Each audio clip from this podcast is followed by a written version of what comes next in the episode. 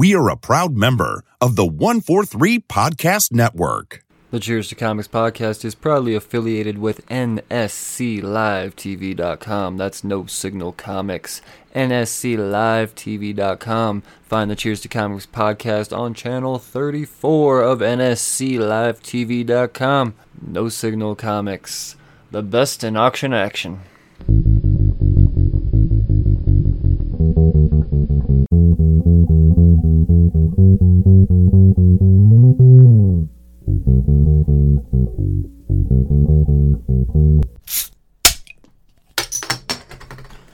Well, hello again, slurs. Welcome back to the Cheers to Comics podcast. This is Creator Corner. Oh man, this is a good one, though. This is a good one. Way back in the day, and I say that um, loosely, but uh, it wasn't that long ago. I, I was talking about this particular fellow's book um, that was submitted to me and uh, it was featured on a uh, indie creator submission. I don't remember which episode it was, but it was way back. And the book being Dead End Kids, that book went on to to do some shit, uh, to to say the least. So, um, without further ado, uh, I'm gonna jump into this here conversation with Mr. Frank Gogol. He's gonna talk about some stuff that he has coming up and yeah, past successes and just great stuff overall. So, uh, enjoy this conversation in this wonderful, wonderful creator corner. Here we are. Frank Gogol, man, how are you? Hanging by a thread, but I'm here, man. Yeah, you're a busy guy. You're a super, super busy guy. I'm, I'm glad that we we finally had the opportunity to get this done. Um, I shoot almost all, close to a year in the making. I think we were talking before we hit record here, seven or eight months in the making on this. Uh, that I mean, that's how long I've been. Uh, well, since Dead End Kids one. So, yeah, that's that's this is it's time. It's here. The, the the day is now, and we've got new stuff to talk about, which is super fucking exciting. So, how how are you? I'm I'm all right. And you know it's like super wild. Um, I was telling you before we started recording that I just hit the old uh, schedule and send on on the newsletter that I do every couple of weeks. And in it, I was talking about writing Dead End Kids too. Like that. That's how far it's it, we we've come since we started talking about getting this done. So like it was eight months, but like for me, this is like a year and a half. Well, it's uh, it, it hasn't felt like eight months. I know it's felt like a while, and it's been a long time coming, but it's, it has been moving by quick. Yeah, and this like, this this year's flown by, man. Especially with seeing just uh, the the progress that you've made. I follow you on all your social accounts and everything, and just all of the steps that you've made in your career. It's it's uh, yeah, it's it's been a big year for you. That's that's for damn sure. Yeah, I think in a in a past life I was like a shark or something. I don't know if that's reincarnation works, um, but yeah, I feel like if I ever stop moving or take a break, I might die you know that's that's like the science of sharks or whatever. If they ever stop moving or go to sleep like they die. I don't know if it's true but that's the that's what they say. Well you know i kind of have that same mentality myself man. The, the people around me are look at me like dude you're gonna kill yourself. What the hell's going on? Just stop. Take a take a damn break. And like it's that's not that's not how i'm programmed man. That's not how i do it this. It's, you know, you know tell, tell them i'm not here for a long time. I'm here for a good time Damn straight. See, that's I like that philosophy. I really do. I like that philosophy. um, um, do you know my buddy David Pepose, who does uh, Spencer and Locke and uh, Going to the Chapel? Oh, absolutely. Yeah, he's been on the podcast uh, uh just uh, a few months ago now, but absolutely. Dave, David always tells me, like, I don't, I don't have to live forever. I just have to outlive my enemies. So, like, that's that's rolled into my my mission statement too. Dude, if that's not the the words of a fucking comic book creator, I don't know what is. like that's that's so comic book right there. maybe maybe more of a comic book villain, but at the same time, it's still badass. That, that's so comic book. It's perfect. This, we've got the right mentality for this game, that's for sure. Um, so yeah, for the listeners that don't know, uh, Frank, he's he's a breakout indie creator that came out last year. Big, uh, he's done some some shit, that's for sure. Uh, we've got some Ringo nods from Grief. That was your first book, correct? Yeah, it, uh, it came out originally in 2017, and then that was like a it was a digital only Kickstarter, and then uh, I was able to finagle that and do like a print deal at Source Point Press, and that's how I sort of got my start um, at in 2018. But uh, yeah, Grief was yeah that was my first book. It's actually my first work ever. Um, like I wrote 10 short stories in 2016 and that's what grief is and like I've, I've never written anything that it wasn't published. I just I refuse to let anything go to waste Well, that that's that's incredible. Um, uh, that that's actually very impressive. B- before we, we we move forward with that, I kind of wanna I wanna know where where the the writing bug came from. You know, you uh, just it, one day you decided I'm gonna write, or what what made it, what made you think it was gonna be comics or short stories, or um, really what I'm getting at is what why comics is what it comes down to. What what was the uh, the thing that grabbed you about comics from the root that made you think years later or however long it may have been later uh, to say okay this is how i'm going to do this this thing that i want to try. You know i love when people ask this because they always think it's going to be this this short answer but um this is this is my war and peace this story. But i'll try i'll do, I'll do the cliff notes version. Um yeah, n- not to like make myself sound like a sorry sack or anything, but like I had a really shitty childhood, um, and like that was like how I first got into comics. Like I grew up on uh, the Spider-Man animated series, Batman the animated series, some of the later '80s cartoons like Ninja Turtles, um, and and that sort of led me to comics like as a backdoor. Um, and comics were kind of my way of like getting away from like the bad shit in my life. Like both my parents had drug problems, um, and and like home life wasn't great. Um, so I'd like steal away into my bedroom and read like Batman, Superman. Um, but like I always sort of felt like the back of my mind like something wasn't quite right like with reading comics because like I couldn't relate to any of the stories. Like, you know, Superman's perfect, Batman's a billionaire, you know, Peter Parker is, you know, superpowers. Like I mean like there's always just sort of like this little disconnect for me. Um, so as time went on and like my life continued to not be awesome for most of the first two decades I was around, um, yeah, I, I sort of grew closer and closer to comics and, and, and picked up more comics and like I just I love the medium. Like I've, I've always loved story like uh, like I have three uh, literature degrees and creative writing degrees um two two of them master degrees. Yeah master's degrees. Um so like this is something like I've spent a lot of time with I really love. Um and and comics was just like you know when I decided I like I, I remember the moment I was I was a junior in high school I was taking a class called honors major themes um, and we were reading uh, Their Eyes Were Watching God by Zora Neale Hurston. Um, and like there's this this this scene in this book about uh, it's about a, a, black woman who's extremely repressed by her you know society and and, and her her husband specifically. Um, and she finally has like had enough shit. And she she like finally decides to break out from it. And like she lets her hair down for the first time in the book. And like it's a small moment but like it, it, like really hit me. I was like, oh, she's she's like literally freeing herself, and like that's when I realized like this kind of stuff that storytelling could do. Um, and then like I'd go on to like study like Watchmen and write some papers on Watchmen in, in high school and college. And like as I started to like realize like what stories could do, like I was way more interested in them than like anything else. Um, so like at some point I knew I wanted to write, and then like not long after that I knew very like specifically I wanted to write comics. Um, and like that that's that's where the want came from. It would be a very long time after that until I like actually sat down and was able to do the work and feel confident about it. But that, in a nutshell, that's that's sort of the origin story.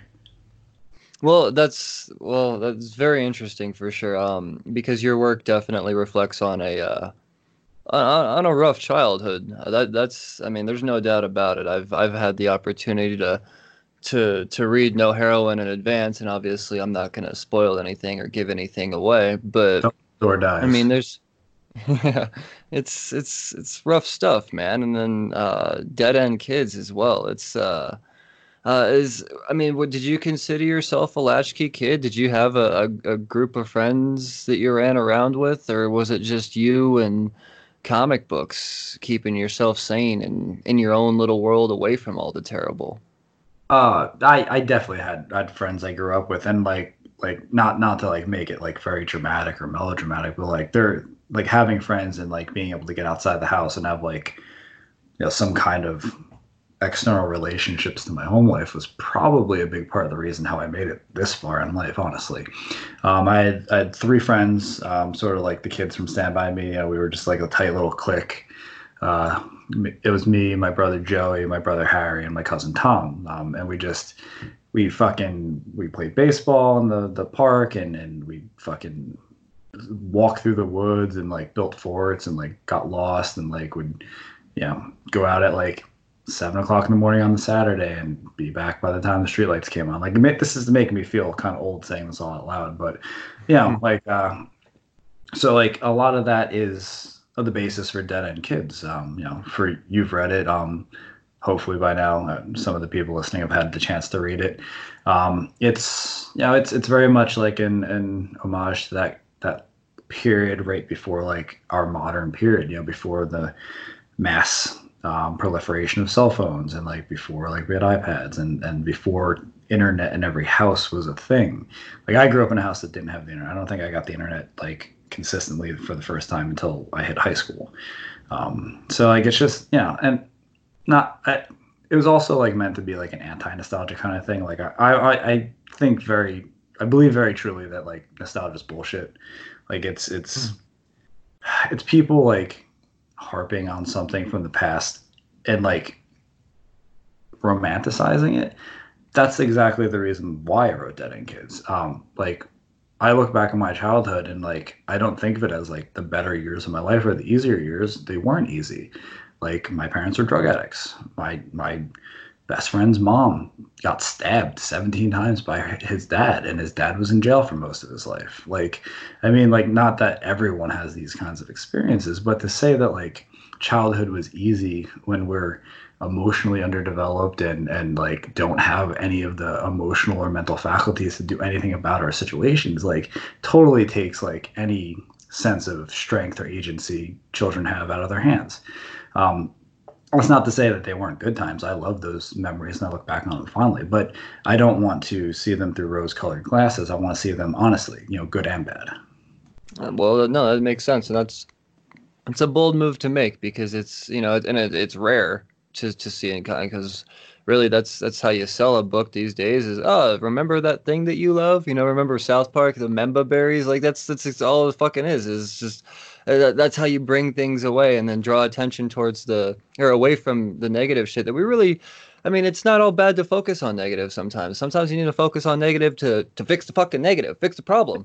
You know, well, you can't just keep pushing it away. So uh, t- with something like this, it is eye opening. Like, hey, remember how sometimes you actually have problems that you got to fucking fix and deal with? That's a thing too.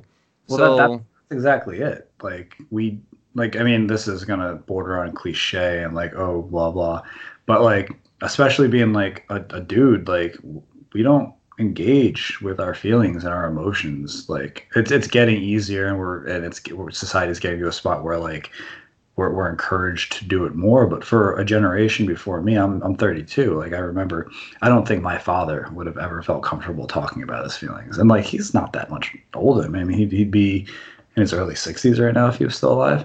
Um, and like just as a society, like we don't we sort of shove the bad shit under the carpet um, and we don't address it. And everything I've ever written, grief, dead end kids, no heroine, it's all about looking at these very hard to look at topics and, and looking at them honestly and, and engaging with, with content and, and things that aren't comfortable, but you know, absolutely deserve our attention. No, no, I, I, agree completely. It is. It and you know this ha, having a writer like you around is a nice change of pace. You know, it's there's nothing wrong with having the the the, the escape. That's for sure. The escape is kind of the the escape in comics. The comics provide has got me out of some shit for sure.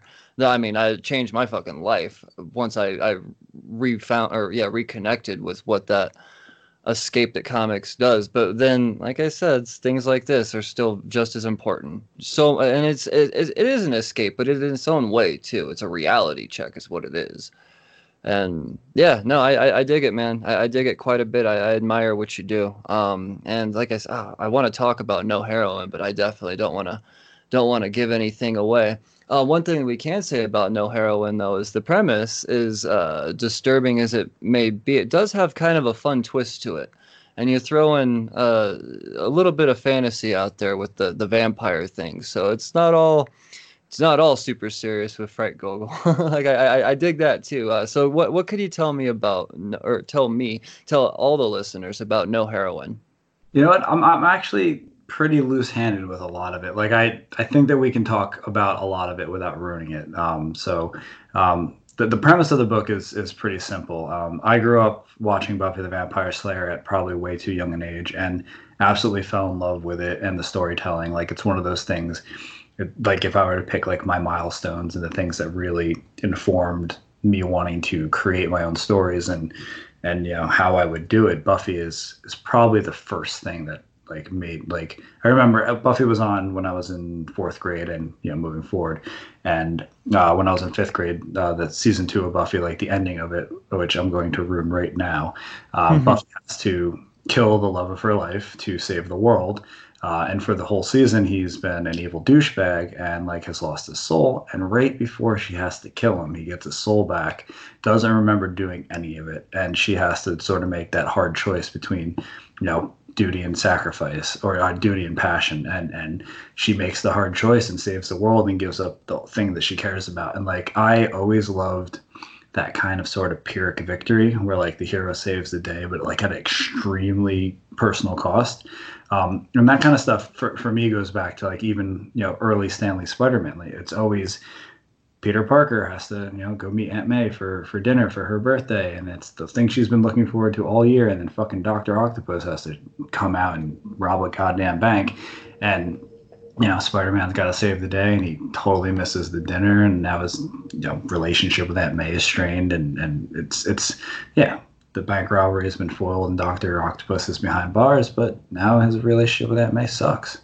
Um, and and now like that's just very much in in the DNA of, of how I tell stories. So um, for No Heroine, it's it's about um, a young woman named Kayla who is uh, a recovering drug addict. Um, so she's in sort of the post rehabilitation uh, period of, of, of, drug use. There's three sort of acts as I, I see it. There's you know before and using drugs. Uh, there's rehabilitation and there's recovery. Um, so she's in sort of that last hardest part where she's got to you know take care of herself without structure and, and still do the right thing. Um, and what happens in the book that sort of sets off the story is her friend Sid goes missing. Um, and Sid is a fellow recovering addict who's a little bit further along, has has like the structure built and has been helping Kayla, you know, stay clean and, and, and do what she needs to do. Um, but Sid goes missing, and Kayla finds out that he's sort of either been abducted or he's he's running with with some vampires who who deal drugs in their town. Um, and she has to sort of go on a suicide mission to, to save him. Um, it's you know it gets way more complicated than that, and like there's there's twists and turns along the way. But essentially, it's it's about this this woman who wants to do the right thing, but isn't a very good person. You know, she she wants to save Sid because she thinks she needs him for support, not because she wants to save someone's life. So imagine Buffy the Vampire Slayer, but if she was a recovering drug addict who fought monsters for all the wrong reasons. Hmm. Well, it sounds like a comic. Definitely sounds like a comic. you know, and that's that's sort of by design. Like after writing Grief and after writing Dead End Kids, which fall largely into the category of drama and and like more realistic. Some of the stories in Grief don't, but for, for, by and large, it does. I, I just wanted to do something a little more comic booky. Um, you know, and I love Buffy, so I wanted to sort of tackle writing my love letter to Buffy, and and but how how would I do it? You know, telling the kinds of stories I do. So this was a, a good middle ground. There's there's some fantasy element to it, some some hardcoreness to it, um, but there's also like that deep gut wrenching sort of emotional storytelling that you would have found in, in Grief or Dead End Kids. Uh, well, yeah, for sure. Um, and you know, there's th- this book. It's it, it's punk rock all the way through, man. It, it um, uh, it has that hard hitting tone, but at the same time, it has the art style that that just it, it's really perfect for this. And um, you've it seems like uh, I'm gonna butcher uh, this this guy's name, huh. but uh, Svitikin, Svitikin, Svitikanen. I had to have him send okay. me uh, a voicemail attachment telling me how to pronounce it. oh man, doing podcasts for Dead End Kids last year. So it's just, just like what it looks like, but you would too many letters. Gotcha. Well, I mean, it seems like you've exclusively worked with him up until this point, uh, and you know his his work was absolutely suited for Dead End Kids. But I feel like Chris Mad and Shauna Mad just they they they brought a, a, whole extra just energy to to this book, and it, and it it really does help carry the carry the, the tone quite a bit. So how did how did you come about finding these guys? Um, well, let's back up a second. Um, I have been extremely lucky, and I know that not all artists are this way or all writers are this way, but I've been very lucky to have found incredible collaborators to work with, people who always understand my vision, enhance it, bring their own flavor to it, and like art in it to create a really great product or story or how, whatever you want to call it. Um, and Nenad was my very first collaborator ever. Um, he drew half, five or six of the stories in Grief. Um, he colored some of them. Um, and like I just I really enjoyed working with him. He was consistent. He was fast. He he was extremely collaborative and like you know uh, it was it was just wonderful. So after Grief, like it was really a really easy choice to bring him on for Dead End Kids. And after I wrote the scripts, I realized I wrote them for him. Um, he mm-hmm. loves like drama and sort of straight, like non fantasy, non superhero, non science fiction type stories. And I was like, oh, I'm writing this for him. And luckily enough, he was free. Um, he drew and colored the book, and we had Sean Rinehart, who lettered Grief, come on to letter the book, and he absolutely slam dunked it. Like the lettering is my favorite part of that book. It's just so so perfect. It's inspired by like people like Russ Wooton, who does a lot of Rick Remender's uh, lettering.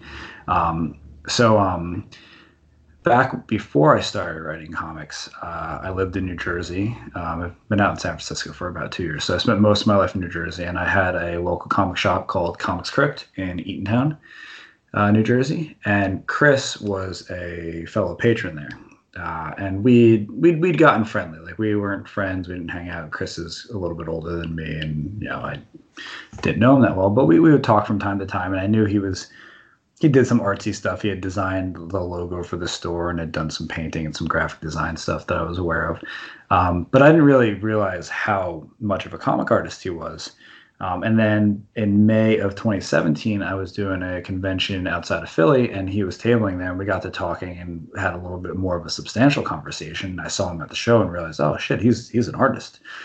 Um, and by the end of that conversation, Chris was like, "Yeah, if you ever you want to jam on something, you have a, a project in mind, like you know, we should work together. We, we've known each other all this time. You know, I like your stuff, you like my stuff." And I was like, "Yeah, yeah, that would be great," but I didn't have anything. Um, so I got on the plane that Sunday to come back to San Francisco.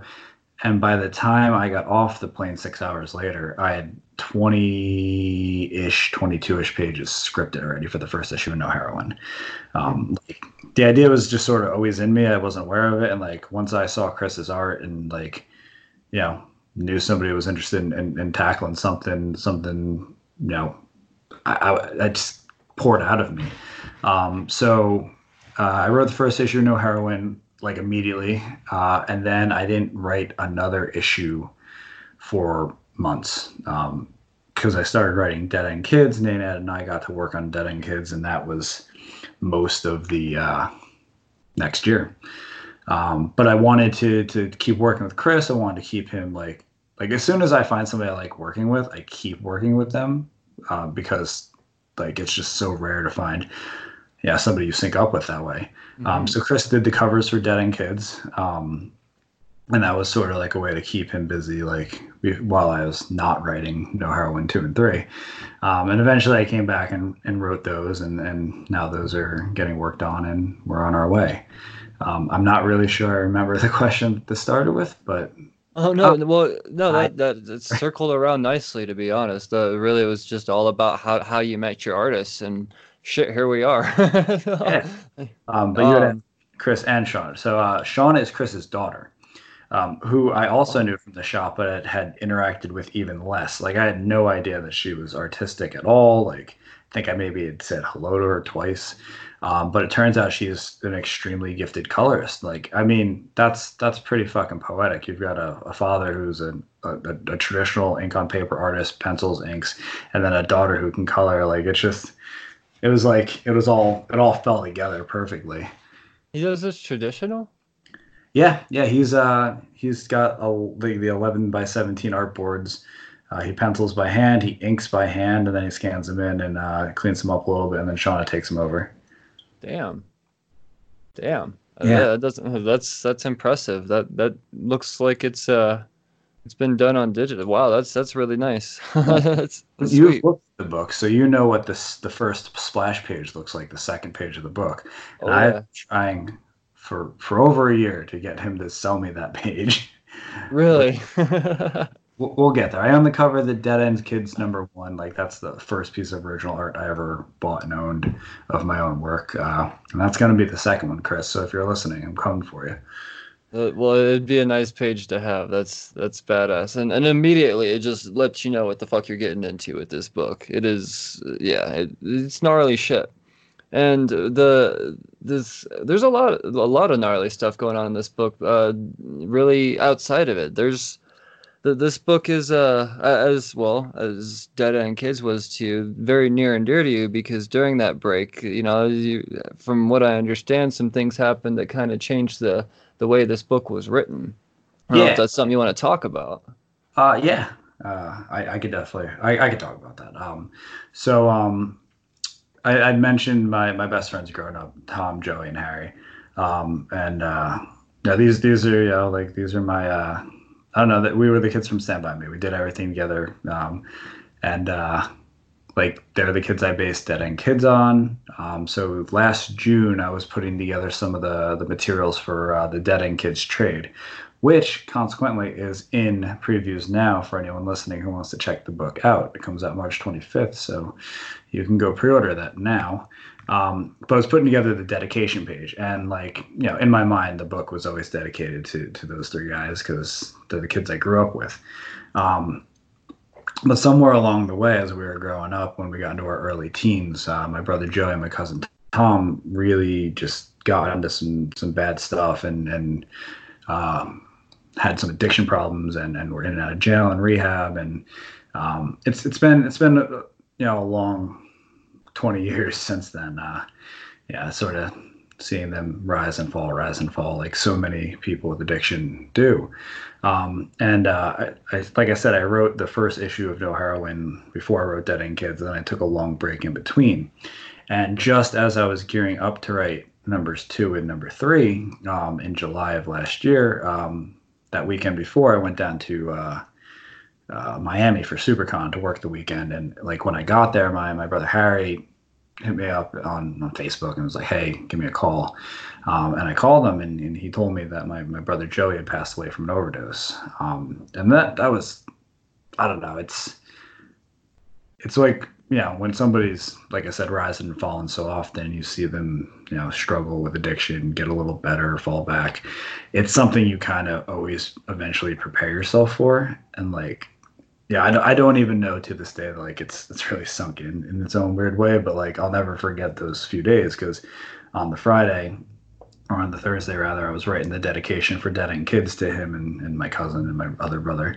On Saturday, my brother was telling me that he had passed away, and then on Monday I started writing No Heroine number two about this this young woman who was was struggling with, with recovery and addiction, and um, it it made it in a weird silver lining kind of way. Not that I want to frame it that way, but in a weird way, like it made the story. It was like the last thing that needed to click into place for the story. Like gave me a reason to write it beyond wanting to write it.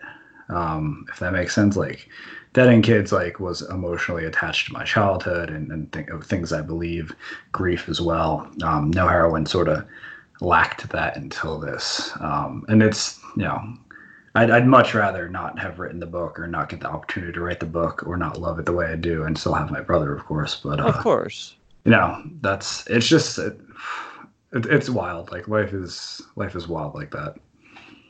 It is. Uh, yeah, man. And I mean, I'm I, I am sorry to hear about this. That's that's absolutely awful. I couldn't imagine. I mean, you're gearing up for a con, big exciting day, and then a fucking Facebook message. Uh, yeah, no, it's that's gut wrenching, man. And but it proves testament to what you're about. You know, you, you, you took it and you you turned it into something positive. You got a book here, and you get a you know, I, I imagine people that pick up this book that may possibly know someone that's struggling with anything like that, or maybe they are themselves. I, I, I could see this turning some shit around for them. I, I do. This is, I mean, this is a real life story. I mean, obviously with a twist for sure, but it's coming from a real place, is what I'm trying to say.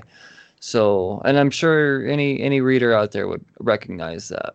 Not that I'm one that's you know uh, thankfully, uh, I've never had to struggle with uh, heroin addiction or anything like that. But even not being that person that's not, after reading this, I, I immediately thought like, shit, this is uh, this is this is deep stuff, man. And I haven't even been in that situation, so yeah, no, you're you're doing good things here, man. It all it is like I said, it's uh, it's a shitty way to say it and frame it, but a silver lining, I guess, because this, so I would imagine, is going to change some lives once once the right hands get on it.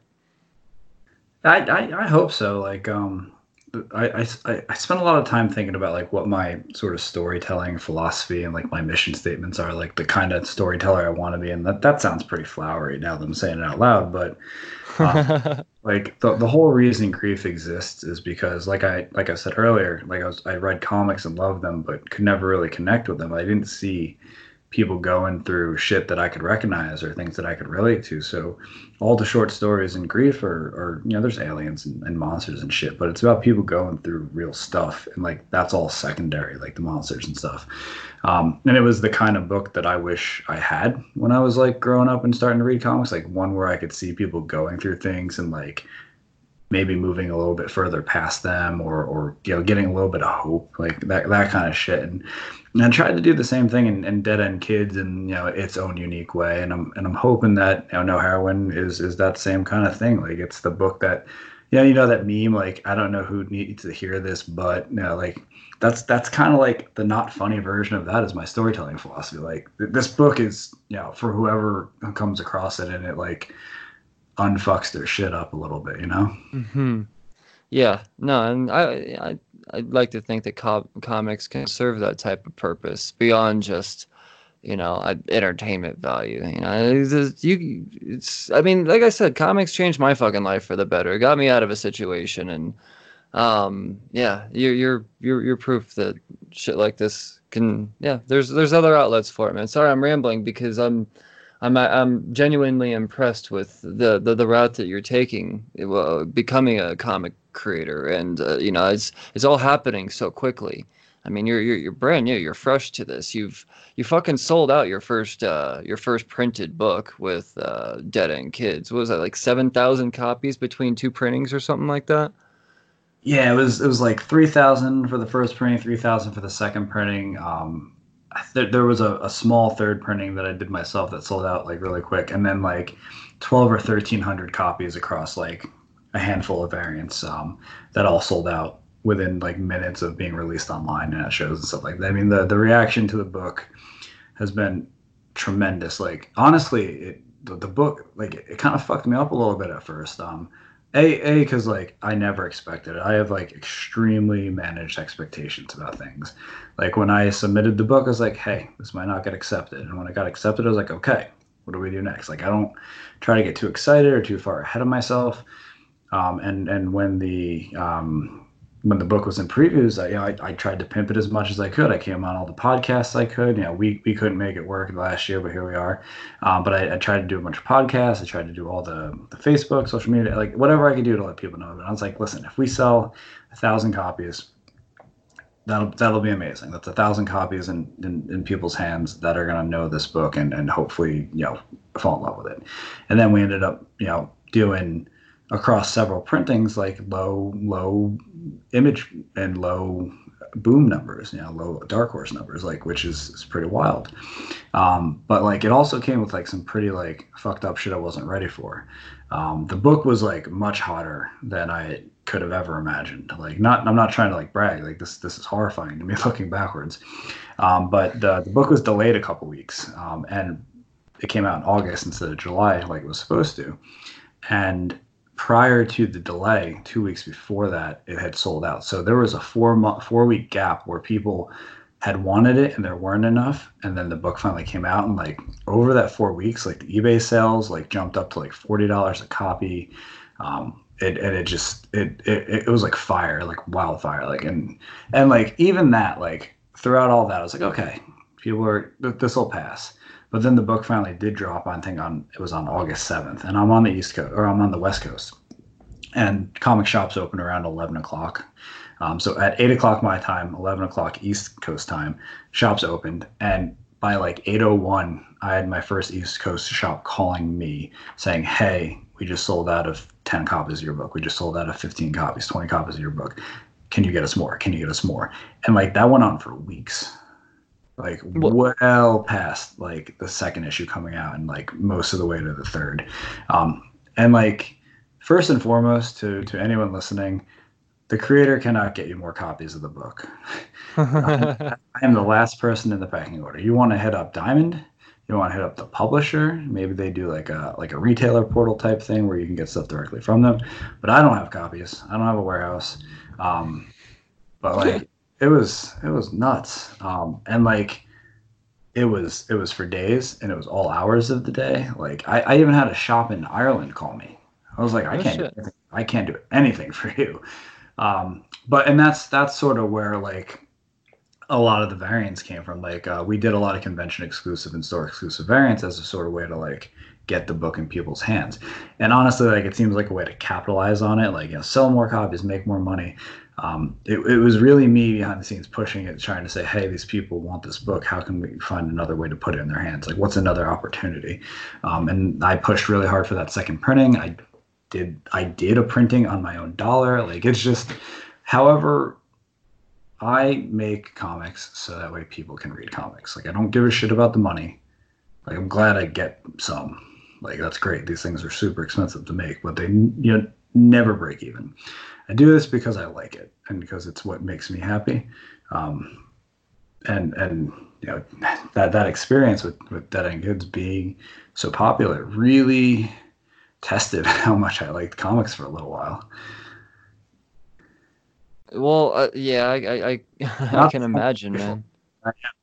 Grateful, but it was it was rough. Yeah, well, I mean, you you don't expect something like that. Well, but at this, you got to kind of be grateful, I guess, for that that delay a little bit because that, in some way, that that definitely had to play a part into the the demand for it because people knew that it was out there, and then all of a sudden, oh shit, now we can't get it, and that's just how the human brain works. We want what we can't have, and then they find when they do finally get it, word get out, holy shit, this thing that we didn't know we wanted is fucking incredible, and then yeah, so it's it does kind of it did work in your favor, I would bet. But at the same time, it's got to be fucking gut wrenching, thinking, oh damn it, my my first book, and now, you know, I've been telling everybody it's this date, and now it's not going to be this date, and surely everybody's gonna just forget about it because they had this date in their head, and uh, I mean, I know how my brain works. I would have been going fucking nuts. you know what? I probably could have dealt with it gracefully if I had not set up two signings at stores the day it came out. Oh shit! And flew down to L.A. It, like had uh. like it's in a hotel and everything like set. Um, luckily, I had bought copies from the publisher and had them on hand and was able to make it through five or six signings, um, which got me through to when the book finally did release. Um, so like you know, all's well that ends well, and like I'm glad I was prepared. Um, and honestly, like looking back, as, as sort of like hard and, and honestly terrifying as the whole experience was, um, I do appreciate it. Like for my day job, I work at a startup, and we have like eight employees, and I'm the only person in marketing. Like it's a small operation, and I have to do a lot of stuff and a lot of stuff I've never done before with with no one to train me and like that, that I mean that's how startups are. But you figure stuff out on the fly, you find tools, you find solutions and you make it work. And like I was able to sort of you you know take that transferable skill and adapt to a not great situation really well and like learn a lot of lessons. Like one of the lessons was that you know the pre-order window for ordering comics isn't very big. It's it's Mm-mm. just under two months for every single book. Um, that book was in previews in May and came out in July, or was supposed to come out in July.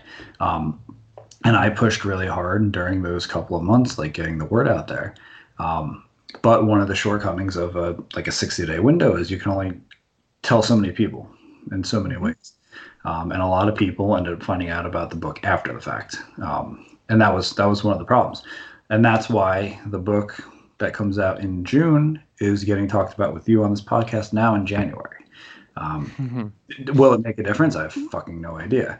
But it's it's I, I, saw a problem and I dreamt up some kind of solution, and we're going to see if it works. I, I, I can't make anything worse. Like it's not going to make pre-orders lower, right?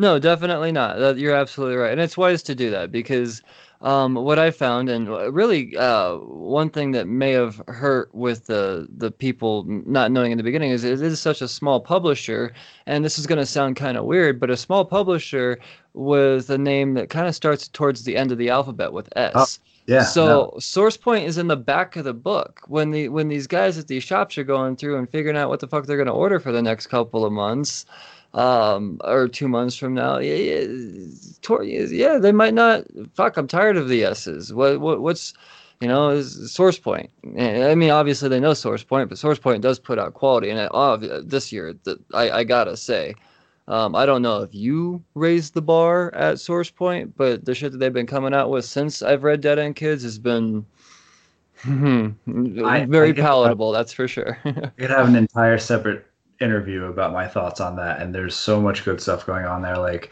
I, in addition to writing and publishing with them, I also handle their digital um, content strategy and and like upload everything to Comixology, which is why like a lot of stuff isn't on Comixology yet because I haven't gotten to it.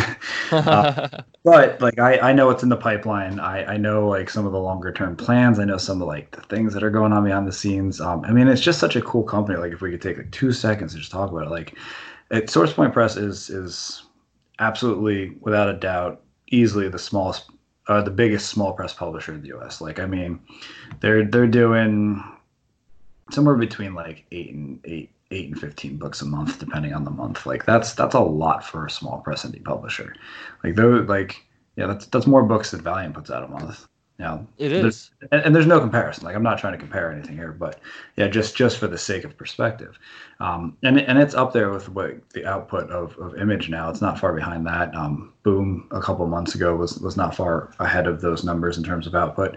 Um, but like there's there's something special going on there. And and i don't want to get too in the weeds about it but sourcepoint press is it's a publisher obviously like and it but it's it's it's got like the makings of something much bigger and like i think that it's all starting to come to a head. Like for for anyone who doesn't know sourcepoint press is a, is a small publisher out of, of michigan um, which has one of the liveliest indie comic scenes in, in the world definitely in the us um, but they take or at least to begin with took a very grassroots approach. Like they weren't in diamond for a long time.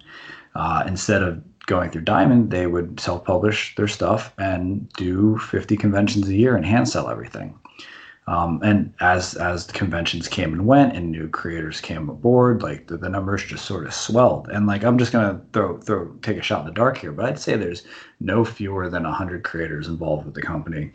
And and and when I say creators involved with the company, I mean like they are attending shows, working the booth, selling their books, selling our friends' books, our collaborators' books, our you know, it, and it's it's gotten to a point where it's it's not it's not like a publisher, at least for me anyway. It's like a family. Like I was up in Portland this past weekend with Garrett Gunn, who does Franklin and Ghost, um, and Cold Dead Hands, which is coming out later this year.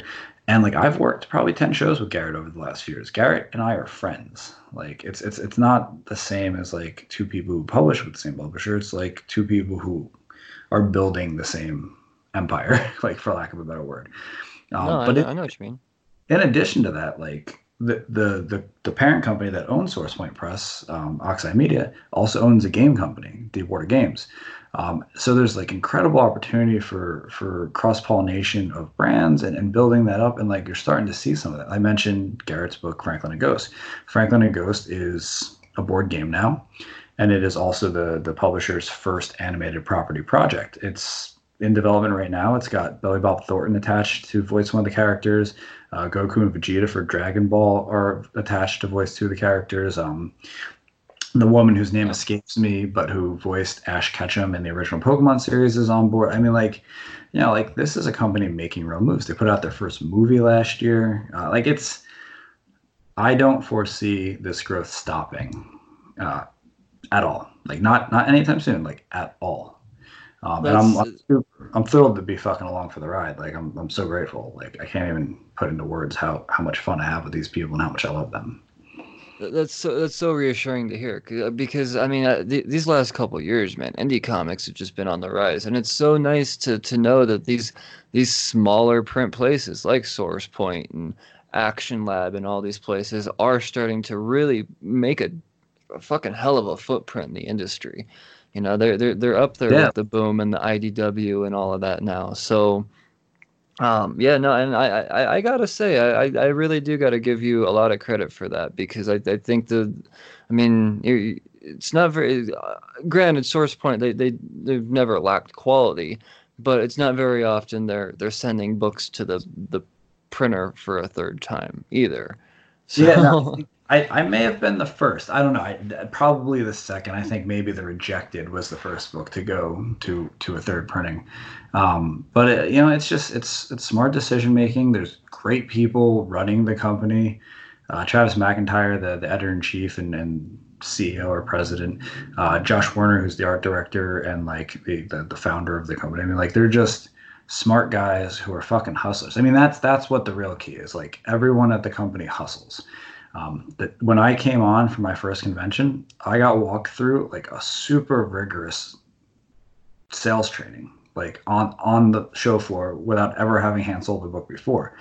Um, when when Grief came out at C2E2 two years ago, I had never sold a comic before in my life by hand. Um, and I, I, talked to Travis at the beginning of the show. He's like, well, listen, it's an anthology. It's dealing with, with a topic that a lot of people don't want to engage with. So like, you know, just just go in with managed expectations. Like, do your best, and and if you sell twenty across the weekend, like that's a fucking win. Like, absolutely take that. Like that, those are good numbers.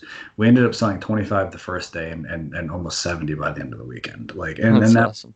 and that is because uh, of that sales training. It's because of the the, the camaraderie, the, the, the just the, the positive fucking environment they provide, and like everyone leans on everybody. Like it's it's it's a good fucking time working at a SourcePoint press booth. Like, let me tell you. That, that that's that's awesome to hear, man. I and I I could tell it's legit excitement coming from you too. It's not just them. You you they they don't have a gun to your head on the other end of the microphone that I'm not saying. Like I could sense that. You know, you're not reading. I mean, the, not their, that I cue cards. um, and you know what the other really cool thing is? Like everybody wants to get in on it. Like it. I mean, I don't know. Let me let me think about how to say that the right way. Work in the booth like the the most random awesome people will, will come through. Like um, we've got people who at diamond who love us. And like you know I, I don't know if i should say this but like some of them like overemphasize the SourcePoint press product sometimes and like have to be told to like hey pay attention to the other publishers too once in a while. Um, and and you know we've got really incredible people just like uh, one really good example is uh, we had a an after party for the first time at New York Comic Con this year uh, at a burlesque place um, not too far from the convention center, and it, it, was fun. Like a few hundred people came out, and like what what what really amazed me was like it was a lot of the familiar faces, everyone who publishes with the company, some friends of friends. Um, but what what was really cool was seeing like creators from other publishers coming out. I'm like I'm not saying like they're that the other publishers party sucked or whatever, but like it just speaks to, you know how wide the net is cast with this you know just everyone is friends and like it's it's a good time and you know seeing seeing the idw guys hanging out at, at the SourcePoint press after party was was pretty dope like i mean i don't know how else to yeah. it yeah like and and that's you know look it's it's hard work making comics isn't easy. Not everything is a home run. Like it, there, there are realities here. I don't make mean to make it sound like the, it's the perfect company all the time that does all the right things and knows everything that it needs to know. But like, I've been with the company for two, almost two years, and like, without them, I wouldn't be where I'm at in my career, and that's you know a testament to how wonderful and supportive and amazing everyone over there is. Like, I put out two books. One of them got nominated for a top industry award. One of them was the biggest indie book of last year. Um, I, I, mentioned before we started recording, I think that like I, you know, I've, I've got emails coming in from editors at, at publishers. Um, like, I mean, and all of that is possible because they took a chance on me, and and and and I think that's their greatest strength. Like, they're willing to say you're worth it, and like that sounds cheesy as fuck. It's coming out of my mouth, but like grief was a hard sell and they said no this book needs to be in people's hands and we're going to take a chance on it and they did and i answered that them taking a chance by busting my ass to make sure that the book was a success. It's it's all very symbiotic uh, uh is what i'm getting at i guess. No I, I know what you i know what you mean. I do. And you know that's it's it's nice to hear credit going to the publishers. And it's it's not i'm not necessarily saying not enough people are giving credit to the publishers but at the same time there might not be enough publishers out there that deserve the credit that maybe sourcepoint gets as far as uh, being so so for their their creators. Because you know let's face it they're companies they're in it to make money. They have the money's in their best interest. And to know that the the publishers have that same type of mentality that a creator must have going into this and that being it's not about the money. You have to do it for the love of the fucking industry and the love of the work and the story and everything about it like you stated earlier. I mean, you said you got a day job, man. You had the indie book of the year. You're not doing it for the fucking money. And it's nice to know that the publishers have that same type of mentality. They know the cream will rise to the top, and here they are. Now they're they're upping their their their production with the titles they're coming out, and the quality is just getting better and better and better. So yeah, no, it it is. Uh, it's nice to hear that the the publisher does play that that type of part in in the success as well. Yeah, no, I'm I'm super like honestly, I don't say like blessed very often, not particularly religious, but like this is the one context where I'll say like I'm fucking blessed out out out out of every orifice. Like I could have landed a lot of places, I could have landed nowhere, but because I landed where I did in the way I did and and and took advantage of the opportunities in front of me, like I'm doing things that I may have never done or may have taken seven or eight or nine or ten years. Like I feel like a lot of stuff in comics scares me, and the speed at with which I am moving through a comics career is a little little scary for me. Like, yeah, eventually, like you're gonna do something where you don't hit a home run, right? Or or or you're or you're gonna like hit a peak that you can't rise over as easily as the last ones. And like I'm just waiting for like the bottom to fall out under me. But until it does, I'm just gonna keep busting my ass and being grateful, I guess. Uh, well, yeah, man. I mean, you definitely have the work ethic behind it. Uh, we, we, we obviously know that um, no heroine is going to be a thing this year, and we were kind of talking before, and you, you, before we recorded, and you were saying that uh, um, you've you've pretty much doubled your uh, your your your your your work this this year. Does that mean we're we're have we're going to have more books beyond no heroine? Is there other things uh, in in the pipeline this year to talk about? Yeah, yeah. Um, I mentioned I work, I mentioned I work at a startup, and like one of the ways that like startup companies really build themselves up is like through scaling. Like you know, you you find ways to do more of what is successful, so you can reap more success. Um, and I, I really take that to heart and try and apply it to like my comics career. I think it's a smart strategy. Um, so I, you know, every year I try to do more conventions than the last the year before and, and more signings and, and, and, and better projects. Um, so in 2018, I did no one store signing on Free Comic Book Day. I did 15 conventions and I put out an anthology. In 2019, I put out my first miniseries. I did 17 store signings and 17 conventions. So not in honor of 2020. I've sort of committed myself to doing 20 conventions and 20 store signings and putting out two miniseries. No Heroine's the first of those miniseries. Um, that's on the schedule. That's 100% coming out. Um, and if I fucking keep hustling my ass off, Dead End Kids 2 will be out by the end of the year.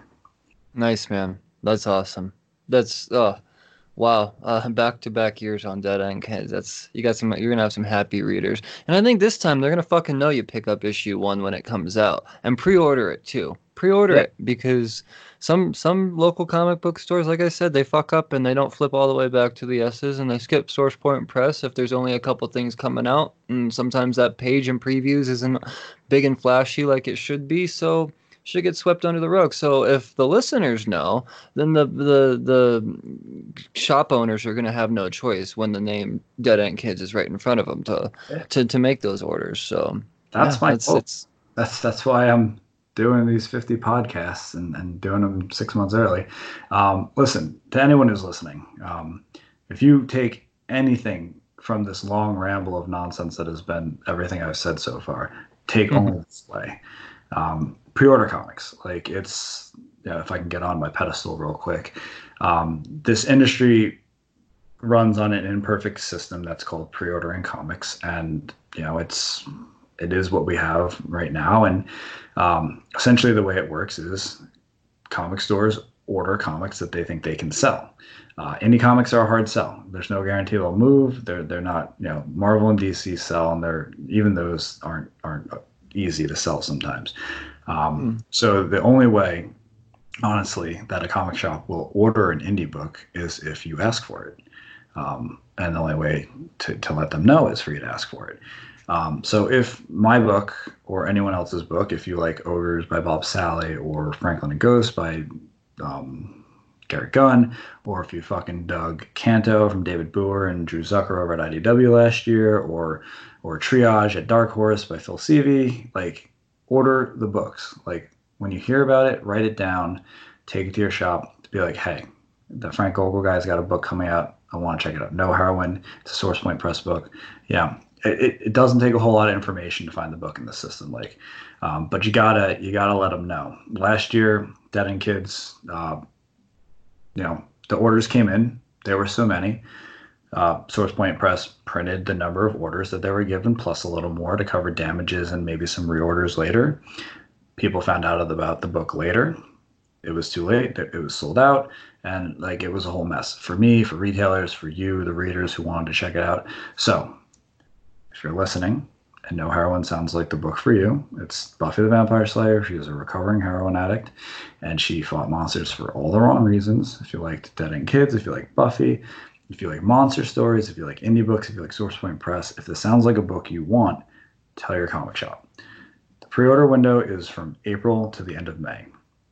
So, you know, I'm going to do my best to keep it on your radar between now and then. Um, but just make a note, you know, put a note on your phone with a timer or an event calendar thing. You know, like it's technology is your friend in this situation. But if you take away one thing from this interview, pre-order comics that you fucking dig because that's the only way they get made, they get sold, and that your shop will know. Yeah, no, and this is obvi- uh, honestly a, uh, a, a, a something that comes up at damn near almost the end of every one of these creator corners. Man, is that you know whether I bring it up or the you know you the creator, it's I I- I hammer this home all the time. It's so important, and I can I'm thankful to say that um, because of uh, Dead End Kids um, uh, Mile High Comics, the world's largest comic book store that just so happens to be my local comic book shop, is ultra aware of Source Point books now. They flip all the way to the fucking S's now. When I showed them, look what you could have had, when I showed them the eBay prices of the first issue of Dead End Kids, said, look, you could, you, we could have this book in the shop, or we could have had more in this shop. Mm, And he saw that and said, okay. I believe you, Brian. I'm gonna I'm gonna start fucking with Source Point now. So now there's not a single Source Point book that Mile High Comics does not order. So, uh, but uh, like I said, if it was, I mean, it, it, it is super super important because now it's opened the eyes to the world's largest comic book store and. Yeah, but as the, the, the reader themselves, you, you have to let these these guys know. Otherwise, just like everything that you just said, man, it's sometimes it's just not going to happen and it, it, it's a bummer when it does and fear of missing out and you know no i'm going to say nobody wants a fucking book coming from ebay nobody wants that shit nobody wants to Oh, wish uh, oh. and hope Um, if I, if I could like add on to your story to illustrate the point, actually, um, I was uh, I did Denver Pop Culture Con last year, um, and I actually met uh, the Mile High owner. Um, I forget his name at this Chuck. point. Chuck, yeah, that's it. Um, I met Chuck, and uh, Pop Culture Con was before Dead End Kids one came out. Um, but I but I always tell retailers when I can meet them in person, I will walk up, you know, I tell them about the book, and and I was like, hey, this is a book I'm really proud of. I you know I hope you'll consider pre-ordering it. And um, I don't know if they did or didn't, um, but you know the point is they probably didn't, um, and that's why he you know has sort of recommitted to to checking out the Source Point Press section. Um, but now I don't know what the hell I was trying to say. Um, Oh, but yeah, no, even even the smartest, biggest retailers like don't always know to or think to or want to or or get to look at the back section of the book. Like there's the, even the best retailers in the world don't have all the buying power in the world to, to make sure there's a copy of every single thing on their shelves for you to walk into the store and pick up on the day it comes out or to have extra copies for for after that. So you gotta pre-order the fucking books. Like that's that's that's all there is to it. Like unfortunately. Yeah, yeah. No, it's um I don't I don't know if we can hammer that home anymore, man. If they don't get it at this point, then shit. But we've got smart listeners, man. We're, I, I think they're good. I think they get the point now.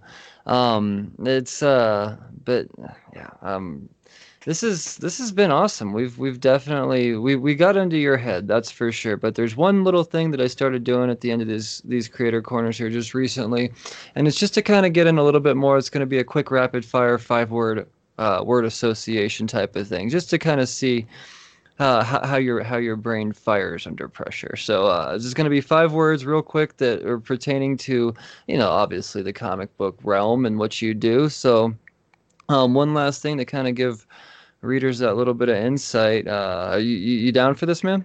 Yeah, I'm glad I didn't know about it in advance. This is gonna Yeah. be raw. Oh yeah. Um. Uh, sorry. So we're gonna start out with uh, yeah. Like I said, I'm gonna go rapid fire here. So pertaining to comics, uh, hero. What's the word? Ooh, uh, Spider-Man. Uh, Buffy. Uh, storytelling. Source point. Fucking epic. That's fucking awesome. Onomatopoeia. Struggle. I'm not good at sound effects at all.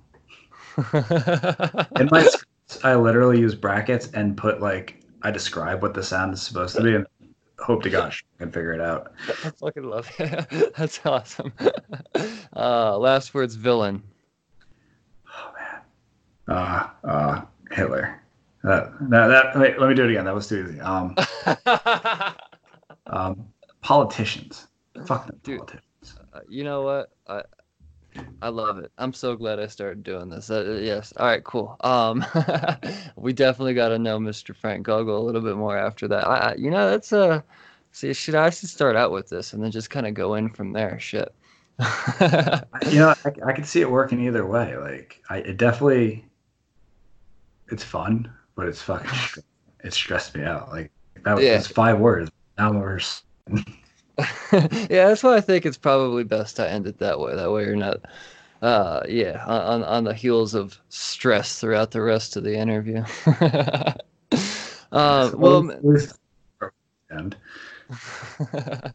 this is this has been a whole lot of fun, man. I'm I'm glad we did this, and uh, you know, I I hope that we get to talk again once uh, Dead End Kids Two is officially announced. Man, we can get the the press rolling for that. You know, I, Cheers to Comics has has your back from here on, dude. I'm a fan of your work, and you know, like I said, I actually I'm not gonna lie, I I, I reread the third issue of Dead End Kids Three like up until the last minute I called you, just just to have it so fresh in my head or fresh in my head again.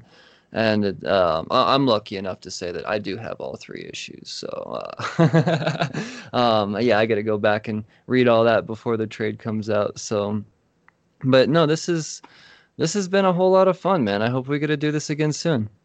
yeah, man, God willing, right? Like you know, you never know if you're gonna wake up the next day, but uh, that's I, I hope to.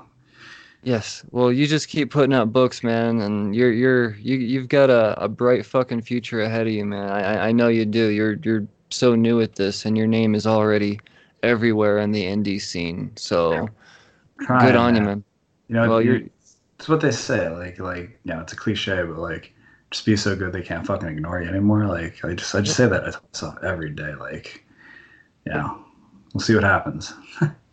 well, it's it, I think it's happening, man. It is. Uh, I know I, I've got tons of listeners that are so looking forward to this interview. um, so uh, I, I, know that I, I, haven't. I don't know if I've actually announced officially that this is happening. So um, uh, surprise.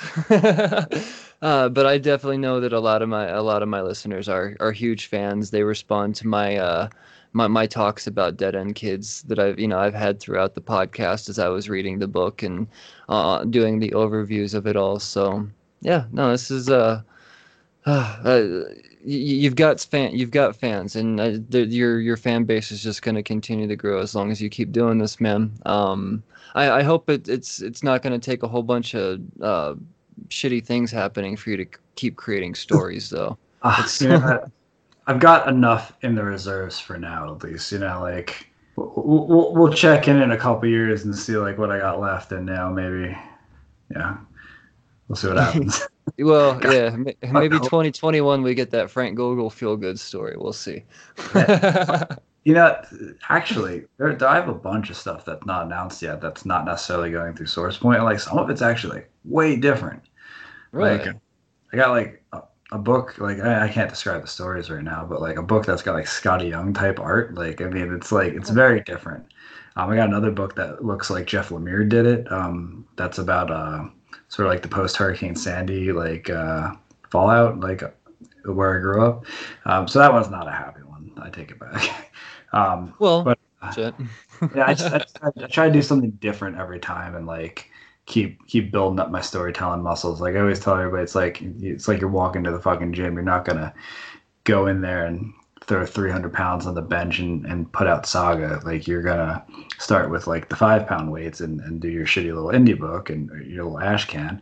Then you graduate to the 10s and the 20s and the 25s and maybe you start doing like you know anthologies and you know eventually you're doing like your first your first marvel work and like you know eventually then you're brian k. Vaughan like but it, it takes time and like i'm not in any kind of rush. Like if it could slow down a smidge even that'd be okay yeah, and, and that's and you know I could have gone on and asked you about what you aspire to be and all that, but at the same time I kind of I get the feeling that you're cool with the pace you're at right now, and like you just said, maybe even kind of whoa Nelly a little bit because you you you just hit the ground running, man. You you really did. I've I've got like I've been very lucky to to, to do that and and to, to have been able to, to have as much success, however much that is. Like I'm not saying I'm successful, but however much success I've had in a short period of time. Um, but it's also put me in a position to be able to sort of take stock and look around and sort of have a longer view. Um, like I've got a pretty rigid three-year plan that started this January to to potentially have me writing comics full time by January 2023. But, know, it's dependent on a bunch of things. Um, some of them aren't in my control. Like I can't make somebody give me writing work. Like there's just no way that I can do that. Like it's out of my hands. It's somebody else's decision. But I've got like a solid plan to, to have a year's salary in the bank so I could take a year off work if I, you know, am in a position to do it. I'm I'm hustling my ass off doing shows while I can, get my name out there and putting out books that I think are good and trying to get them in as many people's hands as possible. Um, so like, you know, God willing, like in 2023, like I'll be, I'll be doing this. I'll, I'll be fucking Matt Rosenberg or Ed Brisson or, you know, some of these guys that I really look up to who like busted their asses the same way and are making it work. Well, I believe you, man. I do. I I, I believe you have it in you because, like I said, you've you've shown nothing but just uh, yeah. I don't know, man. You've you've you've been a force. That's for sure. So, uh, um, man, I I. I, I honestly feel like I could talk to you forever about all of that, everything. I mean, you've you've, dude, you've gone through some shit uh, I mean, we could we could Barbara Walters this all day. We really could, but at the same time, I, I want to. Uh, oh man, uh, leave this kind of next time, you know? yeah, exactly, exactly. Because I, I, have faith that there will be a next time. Because he's there's I, you're not slowing down. I I I, I believe it. So. Uh, and I, you know, I like doing these these podcasts so much. Like, I didn't think I would when I first started doing them. I was like super fucking nervous and like would ramble, which hasn't changed much, but Um, like I, like sometimes I'm like, hey, I wonder, I wonder if they need like some, they need to get like it's like December. I don't have a book to push. Like you know, I've been off the grid for a couple weeks, and I'm like, hey, I wonder if they want to talk. Um, the the dudes over at Spoiler Country have had me on like a bunch of times, like for no reason, just just to talk, um, and like just yeah. So I will absolutely come on. I'll definitely have stuff to talk about, whether you want me to or not, whether I have a book. um, like I just I talk like that was the biggest revelation of starting to write comics for me. Like I, I when I started working conventions I was like, oh, I fucking hate talking to people. I don't want to engage. Like, I don't want to hand sell. I'm so bad at this. But then, like, by the end of the first day, like, people people would like be like, nah, I, I really got to go. Like, it's like a five hour drive home, and like, it's been two hours. Oh, come on, let, let, me tell you about all these other books. What's your dog's name? That's that's horrible. That's awesome, man. That's awesome. Well, you see, when you when you get into something you love doing, you, you, you, you shit about you changes this is this has been a whole lot of fun. We can go on and on and on. Like I said, we're gonna save this for another time. Uh, the other stuff for another time. I I'm a busy man myself. This is I'm actually on my break from my 18 hour workday today. I'm uh, I, I I I love this stuff. This is, I, I know I'm I'm you're I don't want to say I'm just as busy as you are by any means, but at the same time I've I've got I've got stuff to do myself. I know that you need to get some rest. Um, but you know, I, I can't stop talking about all this stuff. You know, I, I this is I, I love talking about indie comics. I, this is what this podcast is all about.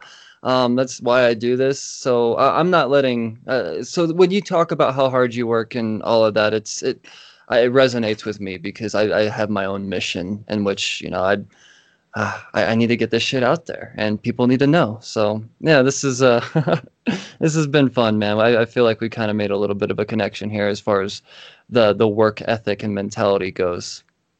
Yeah, no, absolutely. And, and honestly, man, you're doing God's work. Like, like uh, I full-heartedly believe that some of the best comics being made, not all of them, but some of them, a lot of them, are being made at the indie level, and they're totally getting overlooked. Um, and and it's just it's it's honestly a fucking shame like there's there's some great stuff and and put shining any kind of a spotlight on it like this to to however many people whether it's one or a million like that like that really is to me in the world of comics like god's work like you know it's it's people like you who, who make the the, the me's of the world and and and the rosenbergs and the the, the brian k like just the you know the, the whole spectrum um and honestly, like one of the things that like I love about indie comics is like that the creators are accessible. Like when I was a fan, not that I'm not a fan now, but when I was on the other side of the table, like I loved that the indie guys like had the time of day for me. Like some of the pros, like they have got long lines, like they're they're they're signing for hours at a time. That they're, they're, frustrated because you know they haven't had breakfast or whatever. Mm-hmm. Like, and I get that, but like you know, being being a fan on the other side of the table, it, like it sucks too. Um, but like you know, shining light on indie guys and, and having people know who they are and, and be able to go see them at a con and engage. Like that's, I think that's what makes comics really great. It's a small community full of people who love something and and to be able to to be a fan and interact with somebody who is creating and or to be a creator and interact with somebody who loves the thing you've made. Like that's I think that's unique to the indie comics part of it. Um, and yeah. again, you're fucking doing God's work by connecting these people well, it, it, needs to be done. It, it, does. It needs to be done. Uh, I'm, I'm so many. Uh, the thing is, is uh, I, I tell people what I do. I say, you know, I'm in the comic industry. They say, what? Well, what is it? I say, well, I have a podcast, and they say, well, what do you talk about? Spider Man? And I'm like, no, it's not all about fucking Spider Man. Like, have you have you read Saga? Have you uh, read Dead End Kids? Have you read fucking going to the chapel. It's not all about superheroes and punching each other and shit. It's there's so much more you can get out of a fucking comic book, and I'm just trying to to get that out there. People are going on and on about you know all these these shows they love. You know people don't realize the boy's a fucking indie comic. You know the, the greatest show that happened all of 2019 came from a fucking indie comic and sorry i'm getting all excited right now but it pisses me off that indie comics don't get the love they deserve and that's why i do this it's uh, yeah. Everybody knows Spider Man. Uh, people that don't have TVs in Africa know what the fuck Spider Man is. Nobody. Uh, there's not enough people that know what the fuck Dead End Kids is, and that that that, that irks me. so. you know um, Bank account agrees. right on, right on. well, let's uh let let's let's hope that um uh uh, no heroine uh, get you on that level to where you can take that year off and show the world what the fuck Frank Gogol's really about, man. Because I know you have it in you. You've got stories to tell, and I I know that there's plenty of people like myself that not just want to hear them, we need to hear them whether we know it or not. So, yeah, man, you're uh you're you're you're you're you're a nice change of pace to the industry for sure. That's that's for damn sure.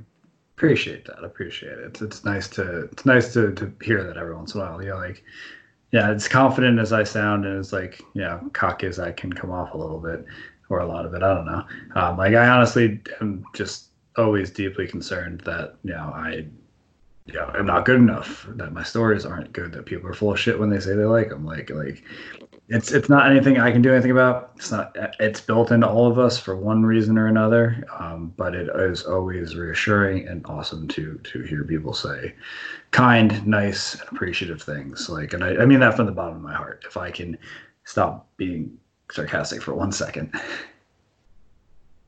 No, well, no. I, I I I get you, man. I totally get you. Yeah, yeah. So, um, can I tell everybody where to find me? Absolutely, please do. All right, I live at 180. No, I'm just kidding. I'm just kidding. Um, I am on all of your regular social medias, your Twitters, your Instagrams, your Facebooks. Um, I'm on Twitter and Instagram at, at Frank Gogol, one word, F R A N K G O G O L. Um, I'm pretty genuine on there. I don't have like a persona, and I put on whatever I want. Like I don't care. Um, so if you want more of this you know, real deal Frank. Uh, you can find it there. If you want like super real deal Frank and you're not crazy, you can hit me up on Facebook. Um, I've got a regular Facebook profile. It's just just my name, Frank Gogol. Um, like I said, if you're not crazy, shoot me a friend request. I'm happy to to, to mm-hmm. engage and, and, and talk shop. And, and if you're a creator and you're learn, trying to figure out how to get started, like I'm that happens sometimes. Like I'm happy to whatever. Um, most importantly, though, um, on all of those, there is a link for my newsletter. Um, I do a newsletter twice a month, every other week, um, and it has links to shit that's cool to me, uh, information about pre-ordering books. It's one way you can keep No Heroine on your radar after this conversation. Um, it's got uh, exclusives. We do um, exclusive content like stories that I publish only in there, um, variant covers, and exclusive like you know physical books and shit if you're a collector. Uh, for for people on the newsletter, we we just did our first one of those back in September, and it was a huge success. Um, so like I don't know, I just, I just try to make that the newsletter is sort of like the catch all for all the information and and like what's going on with me, and I try to make it as valuable as possible for people. So that's that's the place to do it. The, the link's on my Instagram, it's on my Twitter, it's I put it on Facebook all the time. So if you follow me one place, follow me there. Um, and then, you know, last but not least, No Heroine is in stores this June. It is going to be up for pre-order in April and May of this year. Um, again, if you like Buffy, if you like my stories, if you like Source Point Press, if you like indie books in general, if you like fucking vampires, if you like werewolves, um, if you like, you know, if you like really bad jokes, um, mm-hmm. you know, just check out the book and, and be sure to pre-order it. Like like like we were saying, like that's that's what keeps this shit going. Um, and I always appreciate every single fucking pre-order. Um, so get out there, pre-order the book, and uh, you know, hit me up on Instagram someday how much you didn't like it. well, I, I will have all of your links to all your social accounts and your your newsletters uh, in the the show description as well, so the the listeners will have easy access. There's no excuse not to check you out, man. Nice. Um, dude, this has been an absolute fucking pleasure. I can't wait till the next time. Uh, in the meantime, I, I look forward to, to June when I get to have a physical copy of this book in my hands. And despite the fact that I've already read issue one digitally, um, uh, you, you're still getting my pre-order, sir. You have oh, my promise. Yeah. we totally forgot to talk about Ahmed. I'm sorry. We need two more minutes. Oh, the, sure. The covers for this fucking book are oh dude this world. Uh, we got Ahmed Rafet, uh, who is just an incredibly talented in- uh, illustrator. Uh, he's got like a very David Aja feel. Uh, Dave Mazzucchelli, who's done a lot of Daredevil, Chris Samnee, um, even a little Andrew Sorrentino, like really just fucking terrific work. Um, Ahmed did some of the variant covers for Dead End Kids. He did our noir covers, um, and like I just I had to work with him again. Um, and I just I didn't have a series like that I was ready to like send his way. So I was like, how the fuck can I keep working with this guy? Like I like to keep people on the payroll. Um, and he's just he's knocking out of the park. Like he, uh, we I mentioned David Aja. Like we we sort of modeled the covers after uh, Fraction's Hawkeye. Um, the covers on that book sort of you know stylistically similar, but like not quite a template like we had for Dead End Kids. And he's just he's just killing it. That first cover is absolutely stunning. The second cover is even better. Um, I haven't released the, the images for the third cover yet, but it's it's easily my favorite. Um, and it, like Dead End Kids Two is my favorite cover from the series. Like it's just wildly meaningful to me. This this cover is equally as good. So even if you don't fucking like vampires and buy the Vampire Slayer and me and Criss Madd and Source Point Press, just buy the book so you can have Ahmed's cover. Like I Dude, mean, it's it's so fucking punk rock, man. gold. It's gold. Yeah, fuck Frank Gogol, fuck Source Point Press, buy Ahmed's cover. And now I'm done. right on, man.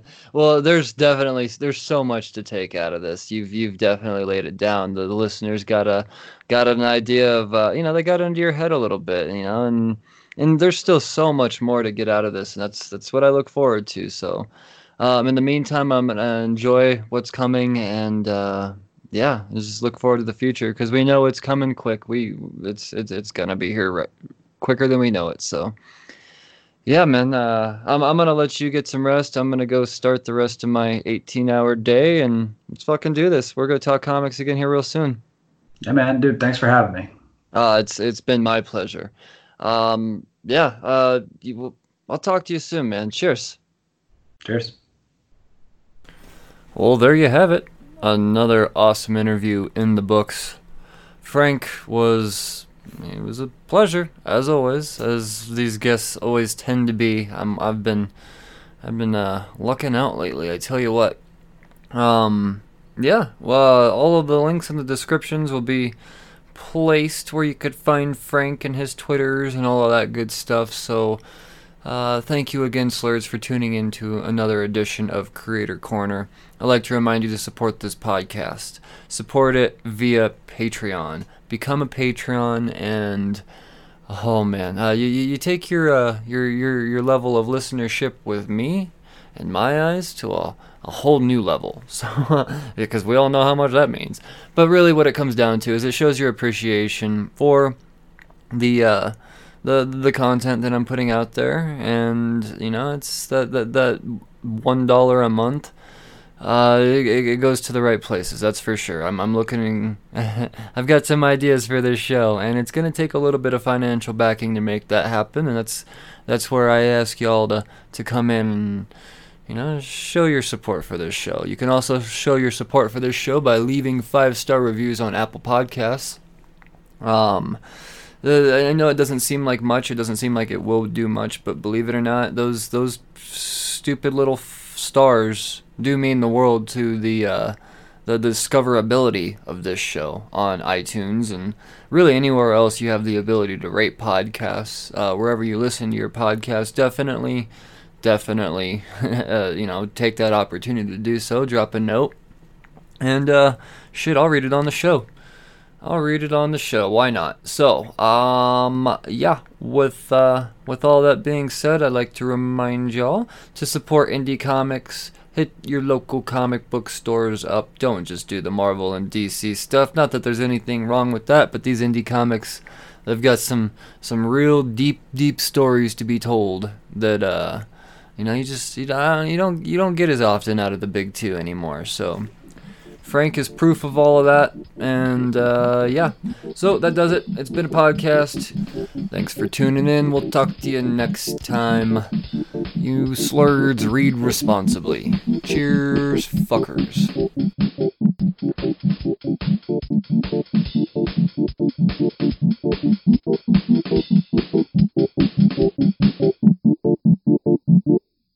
Hey everybody, this is RJ, Ash, Ray, Brandon, Harrison, and Bronson. We host a Dungeons and Dragons podcast called Realms and Nerds. Some highlights of our show include wreaking havoc in every town we visit, blowing up hot tubs, killing off fan favorite characters, high necromancers, inappropriate wedding etiquette, and every now and then, actually good storytelling. Join us in the realms of Pridea for fun fantasy adventures. You can find us on Podbean, iTunes, Google Podcasts, Spotify, or just about wherever you get podcasts.